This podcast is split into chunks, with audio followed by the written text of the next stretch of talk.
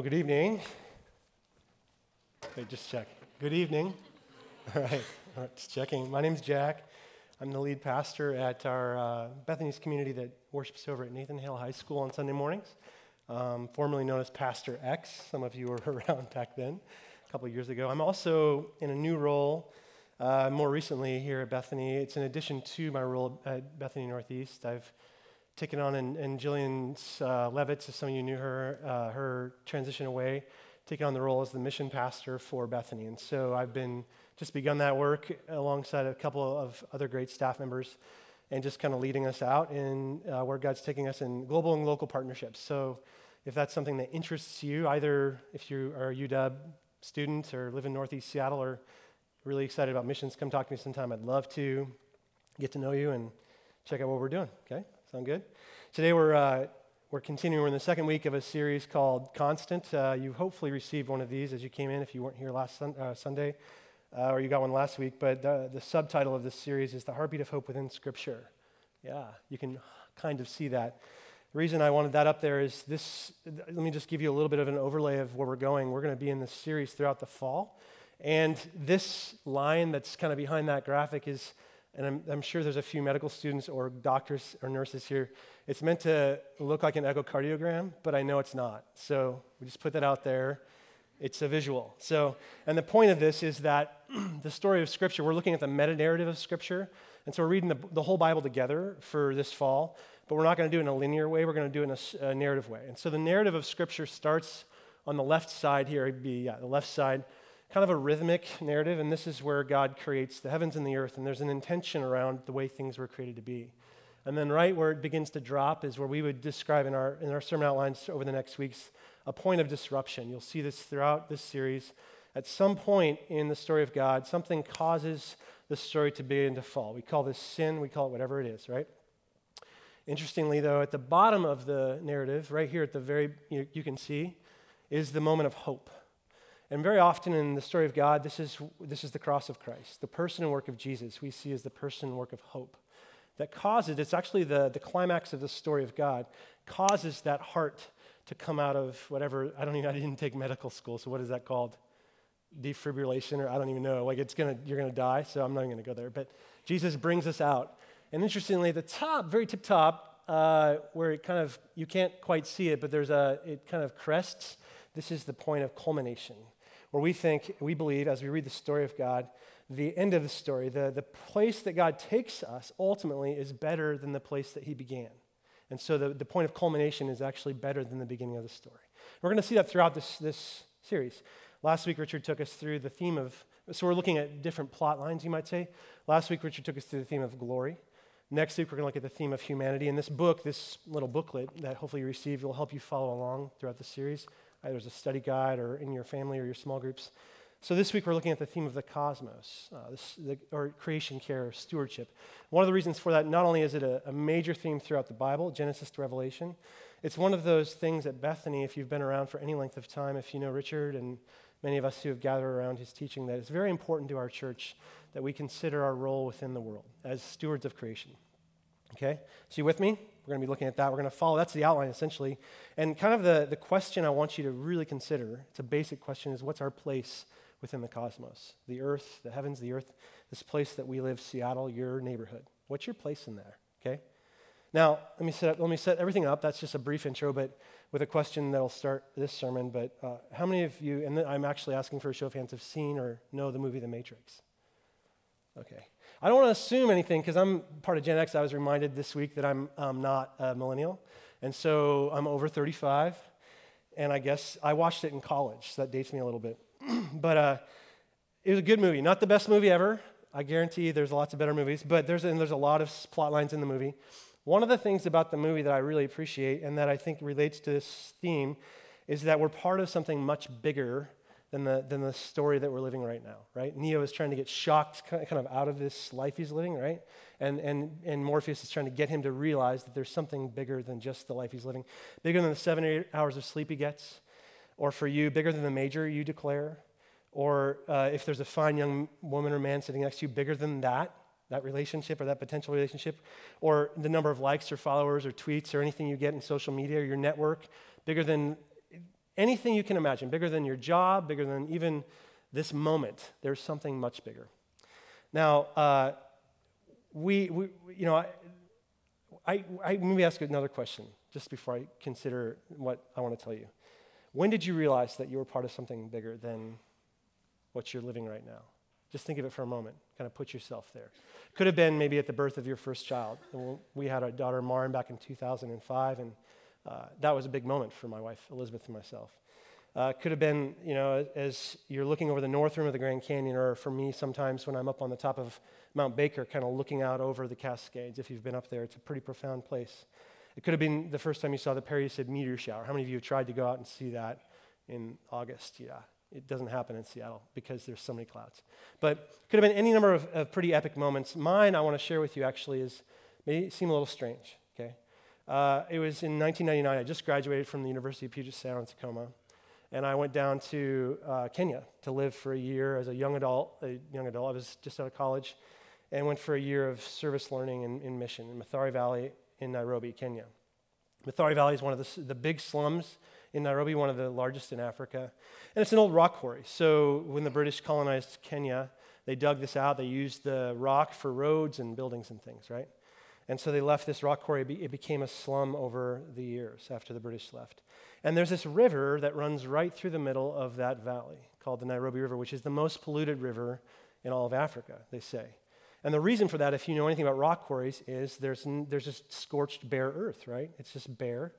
And when it rains, all that water runs downhill into the river. Here's the problem, though, in Mathare and many of the slums around the world there's no garbage collection, there's no sanitation, just raw sewage everywhere. And so you can imagine what's running downhill.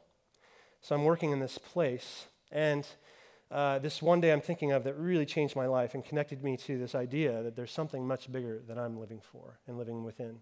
I was walking back from work. I'm a social worker by training, so I was walking home to my where I lived, and I crossed this bridge every time I'd walk home. And I crossed this bridge dozens of times, but I was on this bridge this particular day, and I was just stopped in my tracks because as I looked out over the river, it's late in the afternoon. I saw this scene, and I saw a number of women, if you've been to developing countries, uh, doing their laundry in this river, being choked by pollution, right? And with them were a lot of their children playing in the river. You can imagine. Downstream from them, uh, in fact, I know, yeah, welcome to Bethany. I'm glad you're here tonight. Well, downstream from them were these men, primarily men. I didn't know what they were doing at the time, but they had these big barrels, big 50 gallon drums, and there was something spewing out of the top. And I went and found out that what they were doing is they were distilling this thing called chang'aa. It's like a moonshine in East Africa that's made with a mixture of um, formaldehyde that's bought on the black market and other things. That's illegal because it obviously causes lots of medical problems like blindness and eventually death. So that's what's happening in this river. And that might tell you this because what it taught me, and alongside many other experiences traveling the world since, not just those beautiful ones that you probably picture, but some of the harder ones as well, is that though we're made to enjoy and care for the cosmos, the creation, the world in which we live, the reality of our lives, and just check yourself for a moment here, the reality of our lives, if you're living, is that we fall short and we continue to fall short of that calling almost every day, don't we? Uh, there's so much brokenness in our natural world, in our, in our society, that it's, it's only a reflection of the brokenness of our lives, but our in, not only that, but an incapacity to just care for the world around us well, not to, be, not, not to be good stewards. And as a result, you have communities like Mathare Valley in Kenya, or others that maybe you've visited. So we just, tonight, we need a fresh vision, don't we, for how to care for the world, how to, and a hope for that vision that will future, fuel that vision, don't we? So, vision and a hope, that's what we're going to look at tonight. And by the way, in case you're wondering, this is not a, going to be a sermon about uh, creation evolution debate, okay? I'm not going to even go there, just so you know. We're going to be in Genesis 1 and 2 primarily. But, uh, and that's a good debate, but that's, an, and that's another sermon, Sunday school, whatever. I don't actually believe that Genesis is really about that debate. Genesis, if you read it, and the Bible in, in general, is the, tr- the truth about the creation story. Hear this tonight. Is, is there's a bigger and more profound uh, story being told to us than the mere mechanics of creation, whether it was seven days, 70,000 years. It doesn't really matter that much. Uh, Genesis, the Bible as a whole, when it talks about creation, listen to this, talks about it in terms of the meaning of creation, not the mechanics of it, okay? And we need to know the meaning if we're going to be people that are faithfully following God, okay? So that's what I want to press into with tonight and look at our rightful place in creation, okay? So, first, If you have that outline in your bulletin, or you can use this booklet to take notes in, we're going to start with Genesis 1, creation, how God intended things to be, okay? And there's an, and you can be open in your Bible, either your phone if you have an app, or just there's a Bible, I think, in front of you uh, in the pew. And this is Genesis 1 and 2 we're going to look at. And many of us know this story, so I won't, I won't read it to you. It's a long one. And there's a number of themes that run through it, uh, major themes. I just want to examine two with you this evening, okay? Two brief ones. And they're, they're both with a related calling for us as people, okay? So, two themes with related callings. And so, the first thing, and you've heard this, I'm sure, is the infinite goodness of creation, okay? It's infinitely good, creation is. You need to know that. So, over and over again in Genesis, Genesis 1, what happens? God creates whatever it is heavens, skies, earth, people. And what does he say about that? Every time. It's, it's good. By the way, that's the word we get benediction from. At the end of the service, I'll declare a benediction over you. That's just a Latin word for goodness. Okay? That's what God is doing over creation. He's saying it's good. I look at this and it's good in every respect. There's nothing about it that's bad. Now, do you, do you know how amazing that is? We look at that, we go, that's just the way it is, right? It's good. We love, we're Seattleites. We love the goodness of creation. Uh, but in that day and age, and even for some today, it's, it's an amazing thing to think about. Arch, Archbishop William Temple, uh, he once observed that Eastern religions, for example, the ancient Near Eastern religions, in which Judaism, which was the source religion for this religion that we're part of, Christianity, say that the world is unreal. It's not a real thing. It's just a figment of our imagination. The physical world, this, this music stand, all this stuff around me, unreal. It's an illusion. And someday, poof, it's going to fade away in a great fire. Okay? That's Eastern, Near Eastern religions. Western religions, on the other hand, which kind of become the source religions for Christianity from Europe, okay? Western Christianity, Greeks and Romans, they said the world's it's, phys- it's good, it's here physically, but it's bad. The world is bad. Uh, the body is bad, the material world is bad, only the spirit is good. And so the church, you can see why we've denigrated the body. We've denigrated sex. We've denigrated everything physical. And we said only spiritual things are good, okay? Only the Bible, though, not Western or Eastern philosophy or even Christianity at levels, the Bible, as you read it, has such a high, high view of the goodness of material creation as you read it. Uh, so much so that we're told that God is going to resurrect our physical bodies and do what? Create a new heavens and a new earth. Isn't that amazing? That it's, it's a totally different story than all the stories being told at this time and, and since. And why is that? Let me ask you. Why do you think that God is so passionate, I'd say even, even fixated upon uh, maintaining this integrity between spirit and matter forever. Has, they have to be one, and God is fixated upon maintaining that integrity. Uh, it's this calling that's related to this goodness, okay? And the calling that I want to put in front of you around the goodness of creation is this calling toward playfulness. Playfulness. I'm, I'm yes. Some of you are going, what? Play? What's that about? Uh, we're in church. Can you explain that? And you're right, we are in church. So the Bible, as you read it, it's filled, not just here in Genesis, but like throughout the, if you read Genesis to Revelation, all the way through these prophecies and revelation and, and testimony of God declaring over and over and over again that creation is good. Okay, it's not just Genesis 1. But then in response to recognition of the goodness of creation, what you're going to see as you read the Bible is that animals and people and creatures, they are at play in response to that revelation of the goodness of creation. So in Psalm 104 that we just read from, this, it's a long one. Later in the psalm, which we didn't read, one of my favorite parts of this psalm, this is what it says Psalm uh, 104, verse 24. How many are your works, O Lord? In wisdom you made them all. The earth is full of your creatures. We kind of read about that. There's the sea. It's vast, it's spacious, it's teeming with creatures beyond number, living things large and small. And then there are ships that go to and fro. And then it goes on, and it says, and the Leviathan, like Nessie, our underwater ally, okay? and which you formed to frolic there. The Leviathan, you formed a frolic in the waters of the ocean. Now, that word frolic is, is a really interesting word in the Bible. It's this Hebrew word that's closely related to the word for laughter. So you, you picture like Loch Ness Monster laughing in the waters, okay? And it shows up all over the Old Testament. It shows up in the book of Job, Ecclesiastes. It actually shows up in the book of Zechariah. There's this vision that Zechariah catches of where God's taking the world in Zechariah 8 where he sees this vision. This is what the Lord Almighty says about the kingdom of God. Once again, old men and women will walk Jerusalem's streets, these people that have been crippled, without their canes, and they will sit together in the city squares, and the streets of the city will be filled with boys and girls at play. There's the word frolic.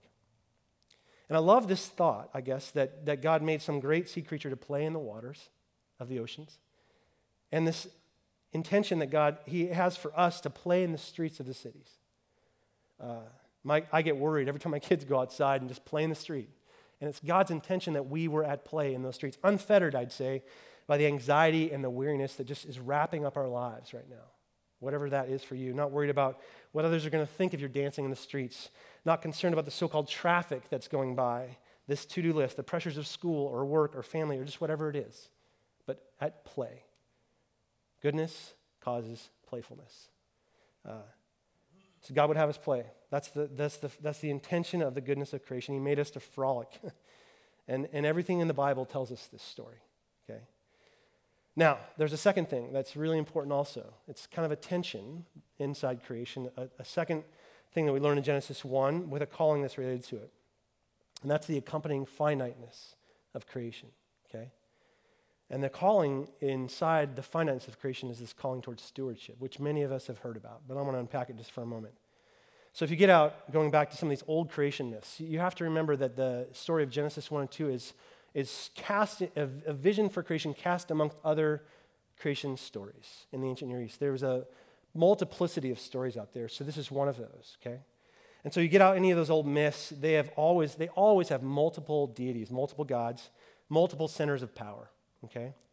Usually there's this, uh, the world on which we're living right now is, is birthed out of human beings being created out of a battle of some sort between these gods, if you read these stories. And uh, which is why virtually all the ancient religions worshiped the sun or the moon or other aspects of nature because the sun won or the moon won or the deer won or whatever, okay? You with me?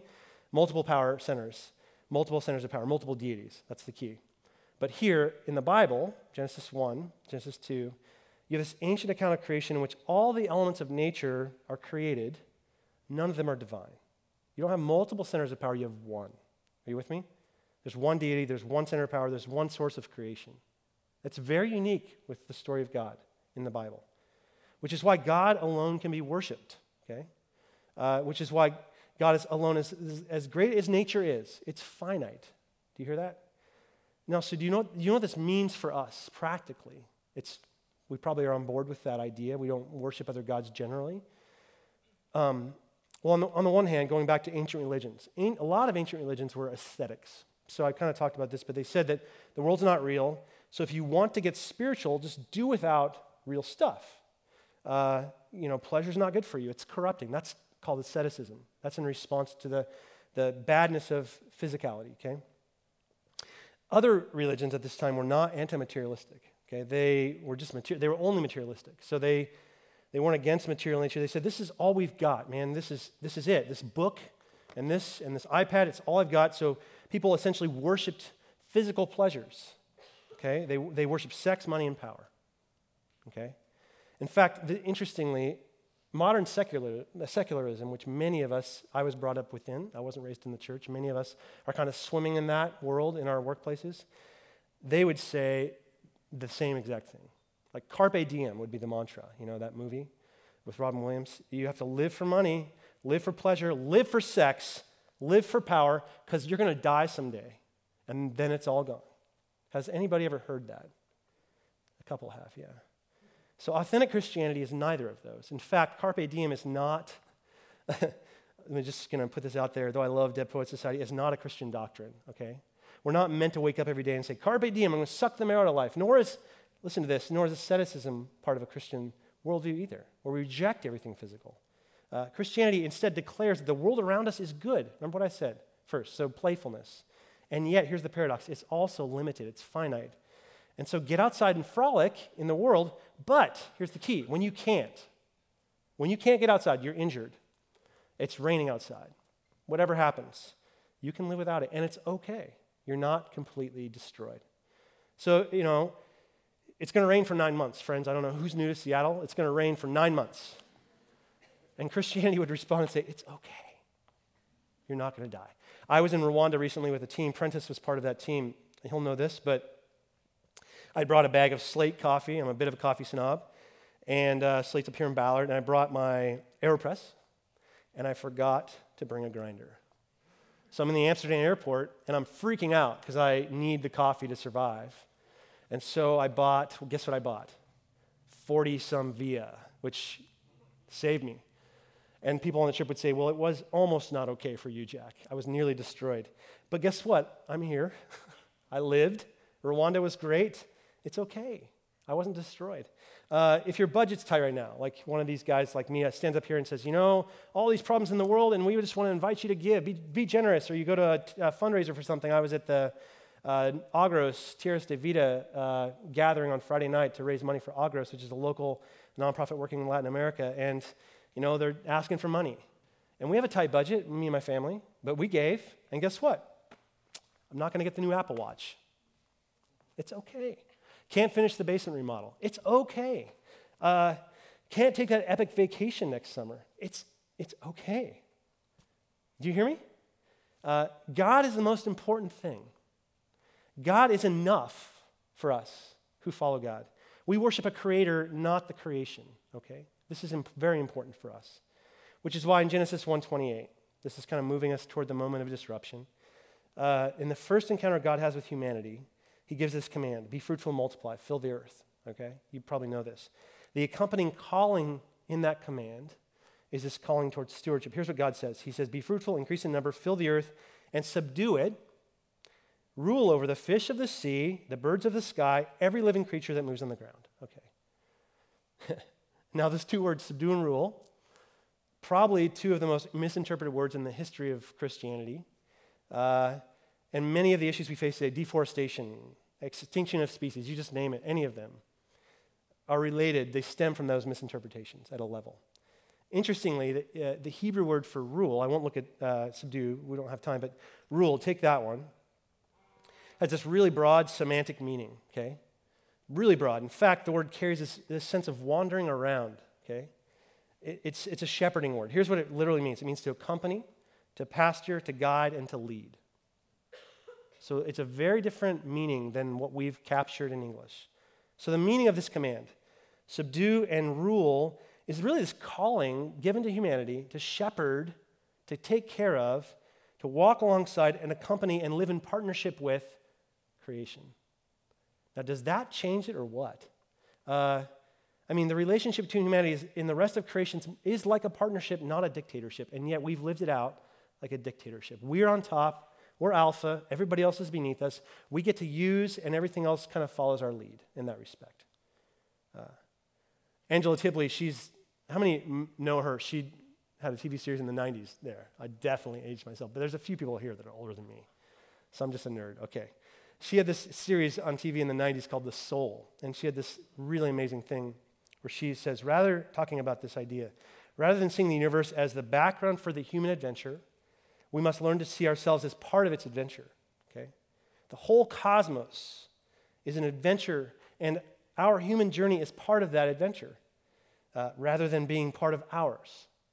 Okay? So I love Interstellar. I love these movies. We're not, it's not about us.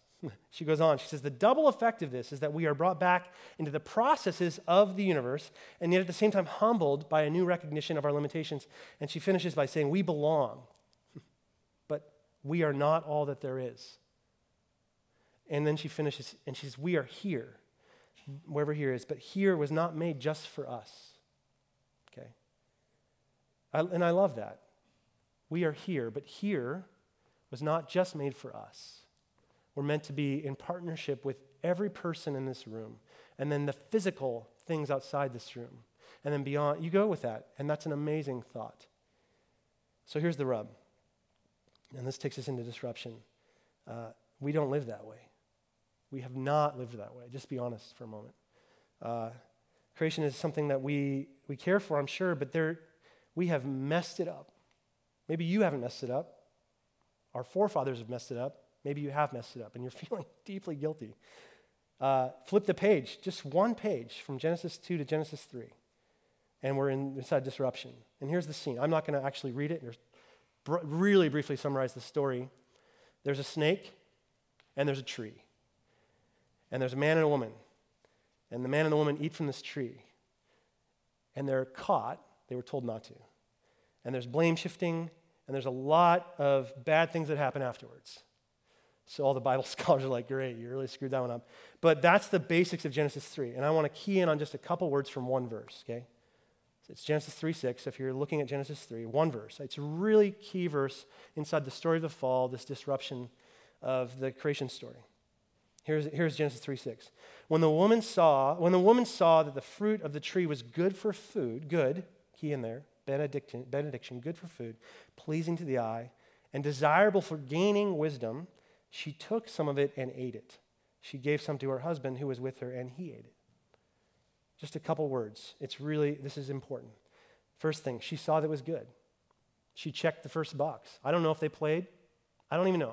Don't care as much. Although I do want to emphasize go out and play. It's really good. Okay. She got that down.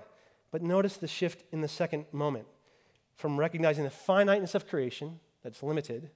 She and Adam, the man, they see this tree, which is emblematic, by the way, of the material world. Okay? It's emblematic of all creation other than humans uh, was desirable for gaining wisdom in what they do. They took. So, do you see it? There's this really subtle but really important shift in humanity's role from caretaker to consumer, right there. And we have lived that story ever since consuming and consuming and consuming. We even consume Christianity now, which is kind of sad. Uh, and it's all because of our inability to recognize the finiteness of creation because of our inability to walk away, so to speak, and say, you know, it's okay. I've got God. I've, it's enough. This tree, it's, I'm, I'm, everything I have, all my needs are met. It's, I'm good. And what do you end up with in Genesis? Genesis 3.15, enmity. These are the words. Genesis 3.16, pain. Genesis 3.18, thistles and thorns, which are just these emblems of toil and hardship in the human existence. It goes on and on and on and on. Dietrich Bonhoeffer, who's the patron saint of Bethany Community Church. Some of you know that if you've been around. He has this amazing uh, exposition of Genesis 1 to 3 called Creation and Fall, and I would recommend it. It's deeply theological, it's very good. And uh, he notes that what's taking place in this moment, Genesis 3 6, here's a quote from him The center has been intruded upon. Okay, remember I talked about these ancient creation myths where there's multiple gods, and there's, but in our, myth, our story, not a myth, there's one God, we're not in the center, one thing in the center, and that's God, God alone. So the center has been intruded upon, the boundary transgressed. Humankind stands in the center with no limit. Standing in the middle means living from our own resources, no longer from the center, being resourced by the center. Having no limit means being alone. You replace God, you're now alone. To be in the center and to be alone means to be sicut deus, which is to live out of our own resources, to create our own life, to be one's own creator, and that ultimately ends in death because we are created, not creators. And that cannot work. Uh, and to assume that creation exists for our benefit in the same way, we kill it. We bring death into it. Uh, you, and you see this all over the Bible, you see it all over the world we live in exploitation, abuse, degradation, violations of natural rhythms that exist that God created. You see it evidence in phenomena, sort of like climate change, and not just climate change industrial agriculture that, that, that yields maximum short term yield, but is yielding widespread desertification and rapid topsoil loss, right? Uh, you know, where we're not just taking from the land, but now the oceans, because we need fish from wherever on our tables, and we need strawberries in February. Uh, in the introduction, by the way, of new technology. Am I depressing you yet? Uh, that's extracting fuels without assuring the safety of the water tables. Like we are headed down a slippery, slippery slope. It's no wonder that the land, Hosea 4 tells us, mourns, and that Romans 8 says that the, that the creation is groaning. It's no wonder. Which, by the way, isn't just a metaphor when you read the Bible. The, the groaning and, and mourning words are lamenting words in the Bible. And so here's what's happening the land, the earth, the cosmos is hurting. And, but critically, it, in a lament, what you're doing is you're crying out to God. so we have displaced God, but the creation still looks at God. Crying out to God because we, as its stewards, its shepherds, its partners, have abandoned it. We, we've, lost, we've lost it. We've left them. And so we've rejected our calling. And the last question I want to explore with you, under hope and culmination, is what do we do? like, I've seriously depressed most of you, I think. Uh, and so the Bible offers hope. And we get that hope, if you just flip to that, I'll, I'll tell you in a moment where we get that. Uh, we get that God's the creator, right? Most of us understand. We got that before we came. I didn't need to hammer that in. We also, some of us, get that Christ is the Redeemer as we're thinking of the person of God and we think of different things, different ways we understand God. We get this idea that Christ is the Redeemer, that his blood shed on a cross somehow provided the means by which we could be back in relationship with God. We don't quite understand all of that, but we get that part of the story, most of us, right? Now, here's the question Is God also sustainer, your sustainer? Think about it. God is sustainer. It's not this idea that we talk about that often. Redeemer, creator, great. But it's one that's written into the entire story of God, and this is where hope comes forth. Uh, you see it in Psalm 104 again, by the way, which is one reason we chose it, especially in verses 27 to 30. Uh, let me read those. Let me pull it up. Psalm 104, 27 to 30. All the creatures look to you to give them their food at the proper time. When you give it to them, they gather it up. When you open your hand, they're satisfied with good things. See if you hear God sustaining. When you hide your face, they're terrified. When you take away their breath, they die and return to dust. When you send your spirit, they are created, and you renew the face of the ground. God is sustaining the world. Uh, not just there, Psalm 54, Acts 17, Paul actually preaches this sermon, talks about to the, to the people in the city where he's preaching about God as a sustainer. It's a really interesting uh, sermon. Uh, in fact, one of my favorite places where this theme comes up is in a, in a, passage in Colossians. Richard preached on last Sunday. Colossians 1, we've used it quite a bit here at Bethany, so I wanted to key in on it. In Colossians 1.17, where it says of Jesus, all things have been created through him and for him. He is before all things, and listen, and in him all things, not just us, but all things hold together. God is sustaining the world through Jesus. And we love that our lives hold together in Christ. Amen. But, but and what this means is that Jesus didn't just come, if it's all things really, like this ground we're standing on and our lives and the cosmos, if all things are being held together by Jesus, then Jesus didn't just come so we get our ticket punched to heaven, get off this planet like interstellar, right?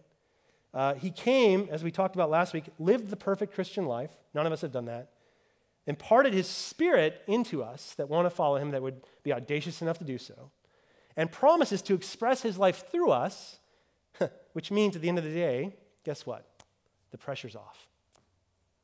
Christ is sustaining through each of you the world on which we live. We can relax into our calling as stewards. We can play. It's, it's all good, right? Uh,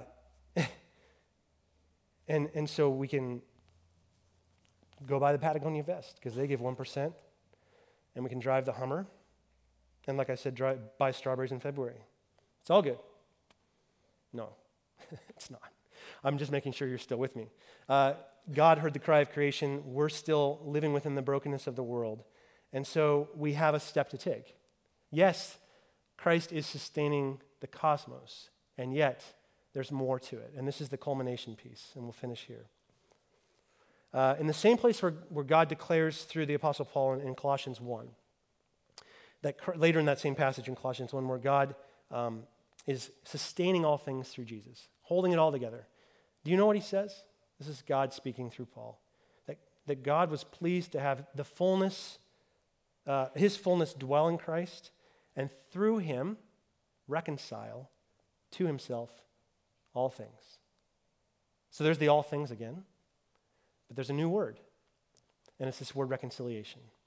And there's a lot in there. We could do a whole, we are going to actually do a lot more reading on this and talking about reconciliation. But that God, I want to key in, God is reconciling all things through Christ. It's one of the big ideas in the Bible. Um, and it's an idea that most of us, I think, and this has been true for me, when we hear about it, we think about it, it relates primarily to relationships, right? Especially with respect to race. And that's a really good way of thinking about it. So I, I want to be careful here, especially in a world like ours this week, you know, Charlotte, Tulsa, where it's been written large for us how broken our relationships are between people of color and white communities and police. And you, you know, I don't need to go on. You're watching the news. So the, the Bible, that's, that's all true. That's part of what reconciliation is. The Bible's way of understanding reconciliation, though, extends beyond that. And you need to know this. It includes the reconciliation of the races, okay? It even emphasizes that. I don't want to say that it doesn't matter. It's really important. But it's the reconciliation of all things, which is relationships, so please hear me on that, but it's also the way our society treats the poor. And so, whether that's somebody who's homeless living under the Ballard Bridge or I 5, or a widowed woman in our community, or refugees who live in Tukwila or in my neighborhood in Lake City, or those living in, in the economic margins of some other sort, we have a responsibility as people of God to seek them out and to, and to repair those relationships that are broken and the places in their lives that are broken. Be a part of that healing. It's also the reconciliation of, of societies that are at war. When you see a, a war in Syria and you see a war in Africa, it needs to be more than just a tweet, is what this is saying. God might be calling you in if your heart is moved. So it's the reconciliation of those societies. And importantly, for tonight, it's, it's also environmental reconciliation. God is reconciling all things to himself. He cares about the world on which we live, very much so. He's going to bring it to renewal, ultimately. I mean, not just back to where it started, remember that graph, but even something better. Revelation 21 and 22, remember this? A new heaven, a new earth, where there's no more sickness, no more war, no more hunger, no more poverty, no more drought, no more nuclear disasters in Fukushima, none of those things.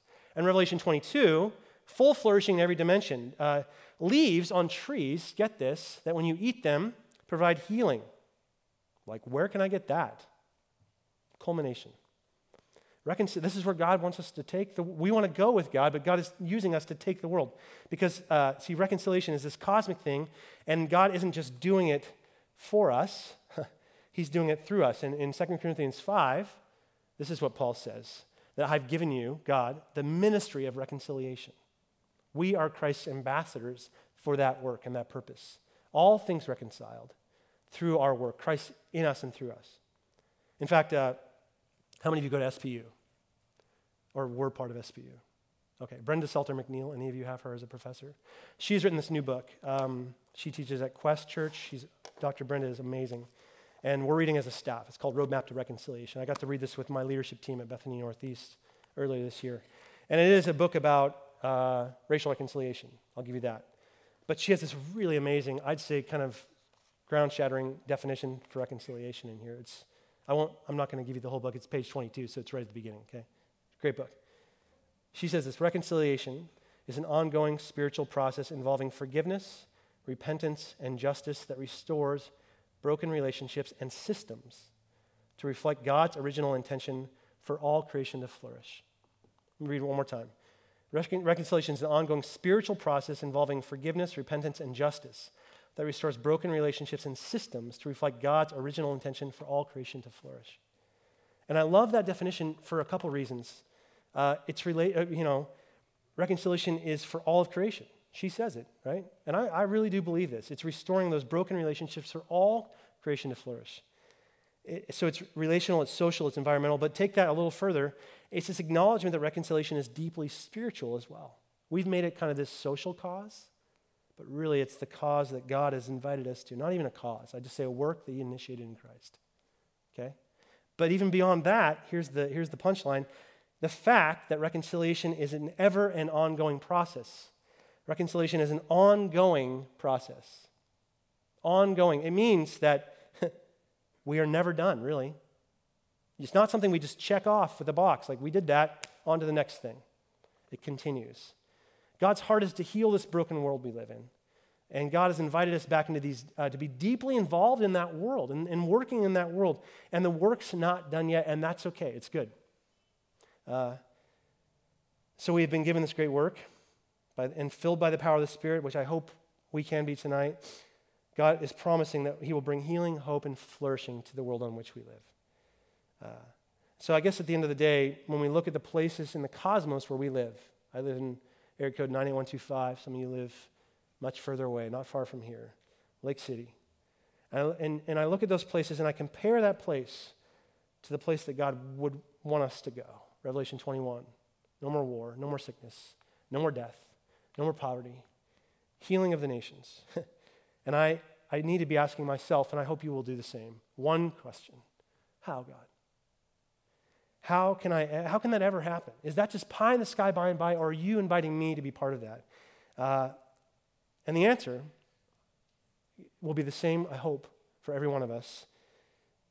And the answer is simple me and you and us, okay? Uh, because God is inviting us into that work and involving us in that work. And so, my daily choices, whatever I buy or don't buy, my attitudes, my questions, my mindsets, my relationships, all of those, the people I choose to stand with in their struggle for freedom, all of this God is using for the work of redemption, okay? Am I allowing God to use me? Tonight we're going to come to this table. I'm going to invite our worship team forward. And uh, as we come, I just want to pray for us before we come forward and before I set the table up. Um, because I know maybe there's a lot, I said a lot, and it's a lot to process, and I want you to be really encouraged where you're at tonight in the place you're coming from, okay? And so let me just take a moment to pray for us, and then we'll transition into communion. So bow your heads with me and pray.